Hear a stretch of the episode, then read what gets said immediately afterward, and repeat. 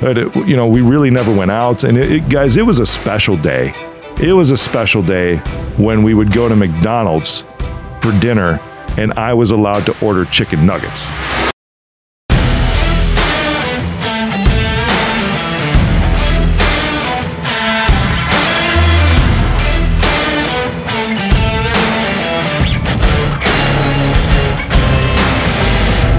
What's shaking? Welcome back to All In. Thanks for being with me today because today we're going to talk about upbringings as children. And maybe you grew up in a home that wasn't very affluent, uh, that didn't have a lot of money flowing around. And we're going to talk about parents and kids of poor parents today a little bit. And you might even relate to some of my story. You know, and hopefully there will be some things you can grab onto. I know there will be, which is why I'm going to ask you to share this with three people today. We don't take promotions, but this is how we grow and continue to impact more. And you're a part of that by sharing it out. All right. If you're like me, you may be, that I grew up in a very poor household. Now, when, when I say poor, here's what took place in my home. You know, my dad was, as far as I could remember, he was an insurance salesman a life insurance salesman, a term life insurance salesman in the ghetto in Chicago, to the point to where we, he would go around and collect premiums. They were always cash premiums, go door to door, people that he would sign on to policies, you know, little policies like $5,000 policies, $10,000 life insurance policies, really just so they would have money to pay for the funerals if something would would happen to them so their family wasn't burdened. You know, and he would go around and collect the cash payments for these. He'd always carry around wads of cash. I mean, he got robbed many times, a couple times at gunpoint too. And th- this is what would happen. And my mom, you know, they both had, you know, I guess kind of some corporate jobs. She was a bookkeeper prior to having kids for a large grocery chain, Dominick's, which doesn't exist anymore in Chicago. Made good money, especially while I was the only child, because for the first five years of my life, at least from what I was told, anyways, both my parents worked. Things were going pretty good. But then things shifted when my brother was born. Five years later, my sister was born six years, a- six years after I was born. So five and six years later, after I was born is when my brother and sister were born. They're a year apart.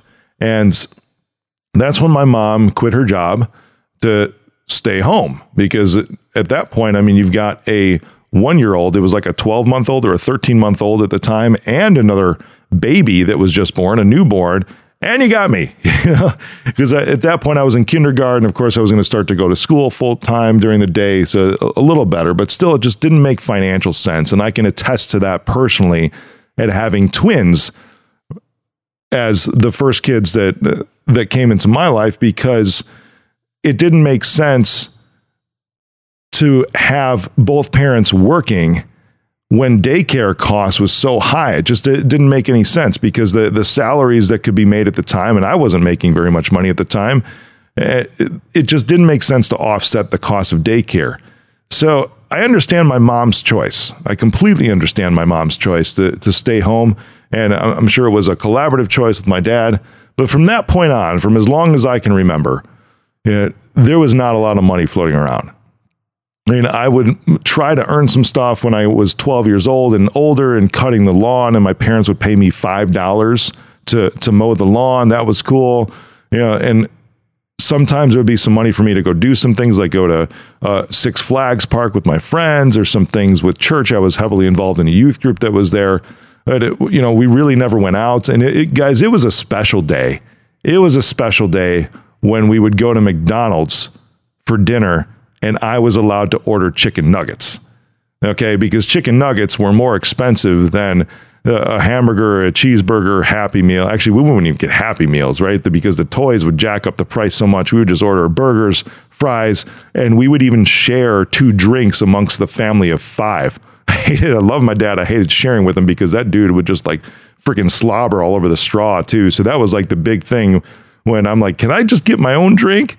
You know, because we would share two drinks amongst five people just to keep the price down and even to the point to where uh, I wish I was making this up. I'm not though, because my parents did everything they possibly could for us. They they used to have these 10 cent hamburger days at McDonald's, right? Or 25 cent cheeseburger days, right? And notice the difference in price there from 10 cents to 25 cents. There's 15 cents in between. My mom would bring Kraft singles to McDonald's so we could order the 10 cent burgers because the Kraft singles cost less per slice than the 15 cents that McDonald's would charge for these special days, these hamburger and cheeseburger deal days. I think they were like Tuesday nights or something like that, you know, the slowest night. And that's how they would bring people in. But my mom would bring her own cheese for us. That's the life I grew up with. You know, that that was the the low amount of dollars that flowed through the Jordan household as I grew up. It, it was just insane now when I look back at it. And it's like, geez, how do we survive? Yeah, and even though there was all those things, there's this craziness that existed where still almost everything that, at least at the time that I felt like I wanted to do, I was able to do. You know, there was, of course, times that they would say no. There were times to where we didn't even have Christmas gifts. And the, the church that we were a part of actually would deliver Christmas gifts because my parents couldn't afford Christmas gifts that year. Right. And the only thing I've mentioned this before, the only thing that my parents ever fought about really was money because it was just so tight. And then as I started getting into my my double digit years, I st- I remember asking the question. It's crazy the stuff you can actually remember from your childhood that, that sticks out. I remember asking the question, you know, why can't I have an allowance? You know, there's things that I want to do. And all, all my friends have an allowance. They get a certain amount of money from their parents. And my dad came back. He's like, Well, I've got a choice for you. Would you rather have an allowance or would you rather be able to do things as they come up and we just make them happen? I'm like, well, what do you mean, Dad? He's like, well, you know, this was especially when I was getting like 13 and 14 years old, and I would go to Great America. I obviously didn't have a job. Great America is a Six Flags park, and I wanted an annual pass to Six Flags to go with my my best friend Dan growing up. And we would go there a lot. You know, a lot of times uh, his parents would drive us there and we would actually pack lunches. That way we could save money and tailgate it in the Six Flags parking lot, you know, sandwiches, chips, all that kind of thing to to really lower down. I mean, we were 13 and 14 years old, right? There, and his older sister was, you know, like five years older than us. She could drive. She would drive a lot. We would just go in there and hang out. It was a, it was an awesome couple of summers with that. And this came back to my parents buying that season pass for me. And that was the point my dad was making. It's like, would you rather have an allowance or would you rather have us do everything we possibly can to try to work things out when they come up? And my dad, being this insurance salesman, is he had to go out and make his own income. He was completely commissioned on these life insurance policies. And this is probably where, you know, some of the things that I grew up in that gave me the sense that, well, we can always make it happen. You know, the money's not there right now. Whatever. I need to go buy a $5 million company, acquire an MSP. The CFO's like, do we have the money? I'm like, nope, but we're going to find it. We're going to go get it. We're going to keep proceeding down this route because I know that we can do this. We can create these things because all the way back, I watched my dad create stuff out of thin air all the time to where he would go and be like, okay, if I need to buy my son, he wants an annual pass, and that's something maybe I can get him for his birthday, for Christmas, whatever. It's 50 bucks. And $50 doesn't sound like a lot of money, but when you're bringing your own cheese to a McDonald's 10 cent hamburger night to save money, $50 is a lot of money, okay, in the Jordan household. He would work backwards and be like, how many new policies do I have to sell? This month? What do I need to do in order to make ends meet? What do I have to do to create the income to provide these things to my family, provide food for my kids, provide a nice life that I want to be able to hang out with my kids, keep them in baseball because I played baseball for nine years? He always had this mentality you know what? I can make anything happen, I can create these things.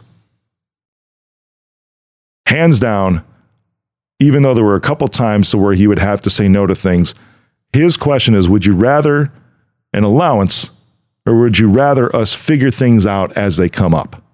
I am so glad that I chose to figure things out. And there were times I'm sure that he would sacrifice some stuff too, other things that were going on in order to make sure that I could have an annual pass to Six Flags or whatever else that there was going on. Or maybe, you know, I remember he liked to eat out for lunch once a week. It was just something he liked to do rather than bringing a sandwich with there could have been some weeks in order to provide to me that he would make a sacrifice to where, like, you know. I don't need to eat out this week because my dude wants to do something. There's something he wants to do, and that's no problem. I can take a sandwich one extra day this week in order to provide that to him. My parents were never rich, yet they still provided to give me an amazing childhood because they always thought, especially my dad, always would think, I can create whatever I need to. So if you're looking back and be like, man, my childhood sucked, we never had any money or anything, you know, mine did too. You heard it today. You heard exactly what my childhood looked like. And I've come to realize because there were times where I look back, I'm like, man, I wish my dad would have pushed himself more because I think he only made max, maximum like 40K a year or something like that throughout the, the whole breadth of my childhood until he died when I was 16. But I look back and he always made happen some of the things that were important to me because of sacrifices that he made in order to provide such an amazing childhood for me. Even though it was a poor childhood, there was still so much that I was able to do and even learn from him and take it to the next level because of choices that he was able to make. He didn't fail by not making much money, he won by showing me exactly how you can create the life that you want to create, and that no matter what comes at you, if even if you have to sacrifice today to provide something for tomorrow, it's okay. So take a look back at your childhood. If you had a, a struggling financial childhood like I did, there might have been some sacrifices that your parents could have made during those time periods to get you certain things, to allow you to do certain things in your life that brought a smile to your face. And now you find yourselves doing the same thing or wanting to do the same things for your kids going forward because of the awesomeness that your parents were able to provide by their sacrifices, even though they were not rich.